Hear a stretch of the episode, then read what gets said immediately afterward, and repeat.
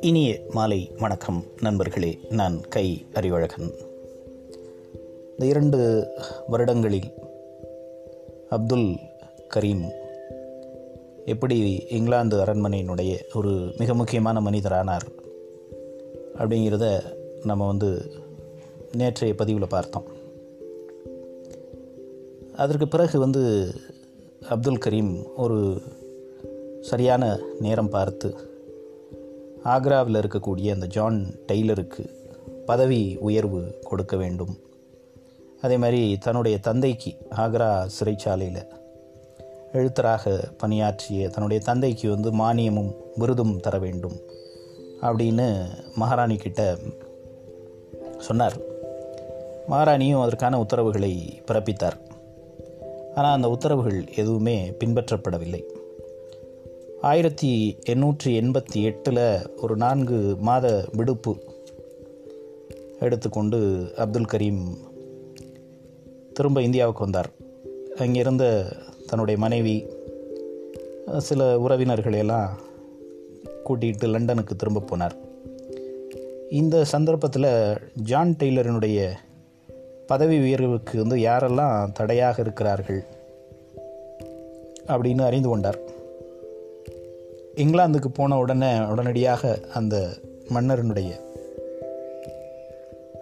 மகாராணியினுடைய அவையில் இருக்கக்கூடியவர்கள் யார் யார் வந்து தனக்கு எதிராக இருக்கிறார்கள் ஜான் டெய்லனுடைய பதவி உயர்வுக்கு எதிராக இருக்கிறார்கள் அதையெல்லாம் வந்து களை எடுக்க ஆரம்பித்தார் அரசியல் விஷயங்கள்லேயும் தொடர்ந்து அப்துல் கரீம் காய்களை நகர்த்துவதை அங்கிருந்த அரசாங்க அதிகாரிகள் யாரும் விரும்பலை. அதனால் ராணி இடத்துல வந்து புகார்களை சொல்ல ஆரம்பித்தார்கள். ராணி எதையுமே வந்து நம்பலை. ராணியினுடைய ஒரு செல்ல நாய்க்குட்டி தான் அப்துல் கரீம் அப்படின்னு சொல்லி அங்கே இருந்த பாதுகாப்பு அதிகாரிகள் மற்ற அதிகாரிகள் எல்லாம் வெளிப்படையாக பேசுகிறதற்கு ஆரம்பித்தாங்க மகாராணியினுடைய உளவாளி அப்துல் கரீம் அப்படின்னு நினச்சி நிறைய பேர் வந்து பயந்தாங்க. ஆயிரத்தி எண்ணூற்றி தொண்ணூறாம் ஆண்டு அப்துல் கரீம் உடல் நலம் இல்லாமல் படுக்கையில் விழுந்தார். இந்த செய்தியை வந்து அறிந்த உடனே விக்டோரியா மகாராணி தன்னுடைய சொந்த மருத்துவரை அனுப்பி அவருக்கு சிகிச்சை அளித்தார். தினமும் வந்து ரெண்டு முறை மகாராணியே வந்து அப்துல் கரீமை பார்த்து விட்டு போனார். இது வந்து மேலும் மேலும் அரண்மனையில் வந்து பல வதந்திகளை கிளப்ப ஆரம்பித்தது. உடல்நலம் தேறி அப்துல் கரீம் திரும்ப சீக்கிரம் வரணும் அப்படிங்கிறதுக்காகவே அவரை வந்து ஒரு அழகான ஓவியமாக தீட்ட வேண்டும் அப்படின்னு மகாராணி ஏற்பாடு செய்தார். அதனால் அவர் முன்பு அந்த எடுபடியாக இருந்த காலத்தில் எடுத்துக்கொண்ட அந்த புகைப்படங்கள் ஓவியங்கள் எல்லாத்தையும் எரித்து புதிய ஓவியங்களை வரைய வேண்டும் அப்படின்னு சொல்லி உத்தரவு போட்டார். இந்த சந்தர்ப்பத்தை எல்லாம் வந்து பயன்படுத்தி அப்துல் கரீம் இந்தியாவில் வந்து தனக்கு நிலம் வேண்டும் அதே மாதிரி பிரபுக்களுக்கு இணையான ஒரு பட்டமும் வேண்டும் அப்படின்லாம் வாராணிகிட்ட கேட்க ஆரம்பித்தார். இந்தியாவில் இருக்கக்கூடிய ஒரு கவர்னருக்கு உடனடியாக மகாராணி ஒரு கடிதம் எழுப்பினார் எழுதினார். அப்துல் கரீமுக்கு உடனடியாக நிலம் ஒதுக்கி கொடுங்க.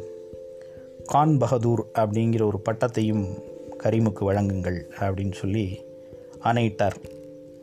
ஆக்ராவில் தனக்கு ஒதுக்கப்பட்ட அந்த நிலத்துக்கு பக்கத்தில் இருக்கக்கூடிய நிலங்களையெல்லாம் அப்துல் கரீம் விலைக்கு வாங்கி பெரிய மாளிகை ஒன்றை கட்ட ஆரம்பித்தார். கூடவே தன்னை வந்து இந்தியாவில் ஒரு நவாபாக அறிவிக்க வேண்டும் அப்படின்னு சொல்லி மகாராணி இடத்தில் கோரிக்கை வைத்தார். அப்துல் கரீமுக்கு குழந்தைகள் இல்லை அப்படிங்கிறதுனால தனது மருத்துவரை கொண்டே கரீமுடைய மனைவிக்கு மருத்துவம் பார்த்தார். மகாராணியினுடைய உடல்நிலை கொஞ்சம் கொஞ்சமாக மோசமடைய துவங்கியது. இந்த சூழ்நிலையை பயன்படுத்தி அப்துல் கரீமை வந்து பல விஷயங்களில் ஒதுக்கி வைக்க அரண்மனையில் இருந்த அதிகாரிகள் முயற்சி செஞ்சாங்க. அது ஒரு வழியாக சாத்தியமானது. மறுபடியும் ஒரு முறை இந்தியாவுக்கு வந்து போனார் அப்துல் கரீம். லண்டன் திரும்புகிறப்போ தன்னுடைய வாரிசு அப்படின்னு சொல்லி ரஷீத் அப்படிங்கிற தன்னுடைய உறவினர் ஒருவருடைய மகனை கூட்டிகிட்டு போனார். ஆயிரத்தி தொள்ளாயிரத்தில் விக்டோரியா மகாராணி இறந்து போனார். எந்த அறையில் வந்து ஒரு இளைஞனாக பயபக்தியோடு மாராணியினுடைய கால்களை பிடித்து கொண்டு தனக்கு வேலை வேணும் அப்படின்னு கெஞ்சினாரோ அதே அறையில் தான் மகாராணியினுடைய உடல் வைக்கப்பட்டிருந்தது. கரீம் குனிந்து மண்டியிட்டு வணங்கி ஒரு தாயைப் போல மகாராணி தன்னை வாழ்வில் மேலோங்க வைத்தார் அப்படின்னு சொல்லி கண்ணீர் வடித்தார். அதுக்கு பிறகு மா மகாராணியினுடைய மரணத்திற்கு பிறகு அப்துல் கரீமினுடைய சகல அதிகாரங்களும் பறிக்கப்பட்டது. மகாராணி அவருக்கு கொடுத்த பரிசுகள் கடிதங்கள் நாட்குறிப்புகள் எல்லாத்தையும் அங்கே இருக்கக்கூடிய அலுவலர்கள் பறிமுதல் செஞ்சாங்க. எதுவுமே இல்லாத ஒரு வெறும் மனிதனாக அரண்மனையை விட்டு வெளியே துரப்பத்து துரத்தப்பட்டார் அப்துல் கரீம். இந்தியா திரும்பிய பிறகு இந்தியாவிலேயும் அவரால் நிம்மதியாக வாழ முடியல. ராணியோடு தொடர்புடைய ஆவணங்கள் குறிப்புகள் ஏதாவது அவர்கிட்ட இருக்குதா அப்படின்னு சொல்லி தொடர்ந்து ஆங்கில அரசு சோதனைகள் செய்தது. பத்திரிகைகளுக்கெல்லாம் எதுவுமே பேசக்கூடாது அப்படின்னு அவருக்கு தடை விதிக்கப்பட்டது. அவர் வந்து மகாராணியோடு எடுத்துக்கொண்ட புகைப்படங்கள் அவர் இங்கிலாந்து அரண்மனையில் இருக்கிறப்போ எடுத்துக்கொண்ட புகைப்படங்கள் ஓவியங்கள் இதெல்லாம் தீ வச்சு எரிச்சாங்க. அரசாங்கத்தினுடைய கண்காணிப்பில் ஏறத்தாழ வீட்டுச் சிறை மாதிரி ஒரு சூழலில் வாழ வேண்டிய கட்டாயம் அப்துல் கரீமுக்கு ஏற்பட்டது. ஆயிரத்தி தொள்ளாயிரத்தி ஒன்பதாம் ஆண்டு பெரிய அளவில் மன உளைச்சல் அந்த தூக்கம் இல்லாத ஒரு சூழல் இதெல்லாம் ஒரு மிகப்பெரிய காரணிகளாகி அப்துல் கரீம் உடல்நலம் குன்றி மரணமடைந்தார். அதுக்கு பிறகு கூட அவருடைய இரண்டு மனைவிகள் அப்புறம் குடும்பத்தினர் எல்லாரையும் இங்கிலாந்து அரசு வந்து கண்காணிப்பிலேயே வைத்திருந்தது. அப்துல் கரீமோட மறைவுக்கு பின்னாடி மகாராணியோடு இணைத்து நிறைய வதந்திகள் வர துவங்கியது. ஜான் ப்ரௌனை போல யாரும் இல்லாத ஒரு தனி இடத்துல அப்துல் கரீம் மகாராணியோடு வாழ்ந்தார் அப்படின்னு பரபரப்பாக பேசினாங்க. அந்த பரபரப்பின் அடுத்த நகர்வு மாதிரி அப்துல் கரீமுக்கும் மகாராணிக்குமான கடித தொடர்பு அதேமாதிரி அவருக்கு அவர்கள் இருவருக்குமான உறவுகள் குறித்து ஒரு நூலே வெளியானது. அதுக்கு பிறகு அப்துல் கரீமினுடைய குடும்பம் ஆக்ராவிலிருந்து இடம் மாறி வெவ்வேறு இடங்களில் வசிக்க தொடங்கினார்கள். ஆனால் விக்டோரியா மகாராணியினுடைய அரண்மனை பதிவேடுகளில் நினைவுகளிலெல்லாம் வந்து அப்துல் கரீம் அங்கே எப்படி வாழ்ந்தார்? எவ்வளவு அதிகாரமிக்க மனிதராக இருந்தார்? அப்படிங்கிறது தொடர்ந்து பேசப்பட்டு கொண்டே இருக்கிறது. ஒரு எளிய மனிதனாக ஒரு எடுபடியாக இங்கிலாந்து அரண்மனைக்கு போன அப்துல் கரீம் அவருடைய வாழ்க்கை வந்து எப்படி ஒரு பெரிய சக்கரம் மேலே ஏறி போகிறது மாதிரி மேலே ஏறினதும் அதுக்கு பிறகு மகாராணியினுடைய மறைவுக்கு பிறகு அதே சக்கரம் கீழே இறங்கி அவரை வந்து தெருவில் நிறுத்தினதும் வரலாற்றின் பதிவுகளில் தொடர்ச்சியாக இன்றைக்கும் இருக்கிறது. அப்துல் கரீமனுடைய வாழ்க்கை வந்து இன்றைக்கு வரைக்கும் இங்கிலாந்து அரண்மனை குறிப்பேடுகளில் மட்டுமில்லாமல் அப்துல் கரீமினுடைய வாழ்க்கை விக்டோரியா மகாராணியோடு இணைத்து பேசப்படுகிற ஒரு வாழ்க்கையாக. அதை வந்து ஒரு வரலாற்று குறிப்பு அப்படின்னு எடுத்துக்கிறதா? இல்லை அதை வந்து ஒரு சாதாரண மனிதனுக்கு அடித்த பெரிய அதிர்ஷ்டம் அப்படின்னு எடுத்துக்கிறதா? அப்படின்னு இன்றைக்கு வரைக்கும் வரலாற்று ஆசிரியர்களுக்கு புரியலை.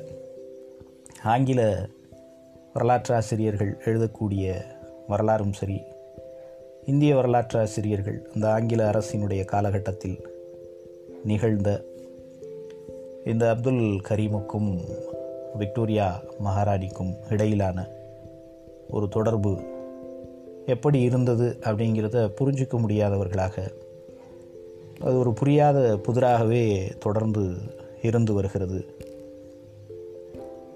ஆனால் அப்துல் கரீமனுடைய குறிப்புகள்லையும் சரி விக்டோரியா மகாராணியினுடைய குறிப்புகள்லையும் சரி இருவரும் வந்து ஒருவரை ஒருவர் மதித்தார்கள் ஒருவரை ஒருவர் நேசித்தார்கள். ரெண்டு பேருமே வந்து ஒத்த விஷயங்களை பற்றி பேசக்கூடியவர்களாக நிறைய விஷயங்களை பரிமாறிக்கொள்ளக்கூடியவர்களாக ஒருவரிடத்திலிருந்து இன்னொருவர் கற்றுக்கொள்ளக்கூடியவர்களாக இருந்தார்கள் அப்படிங்கிறது வரலாறு. அது ஒரு அரச குடும்பத்தைச் சேர்ந்தவராக இருந்தாலும் சரி ஒரு எளிய மனிதராக இருந்தாலும் சரி இந்த ரெண்டு பேருக்கும் இடையிலான உறவுங்கிறது ஒரு மானுட உறவாகத்தான் இருக்க முடியும். இந்த மனித மனம் என்ன விரும்புகிறதோ அதைத்தான் செய்ய முடியும். அப்படிங்கிறத அப்துல் கரீமுக்கும் விக்டோரியா மகாராணிக்கும் இடையிலான அந்த உறவு இன்றும் மெய்ப்பித்து கொண்டே இருக்கிறது. நன்றி நண்பர்களே. மீண்டும் இன்னொரு பதிவில் நாளை உங்களை சந்திக்கிறேன். வணக்கம்.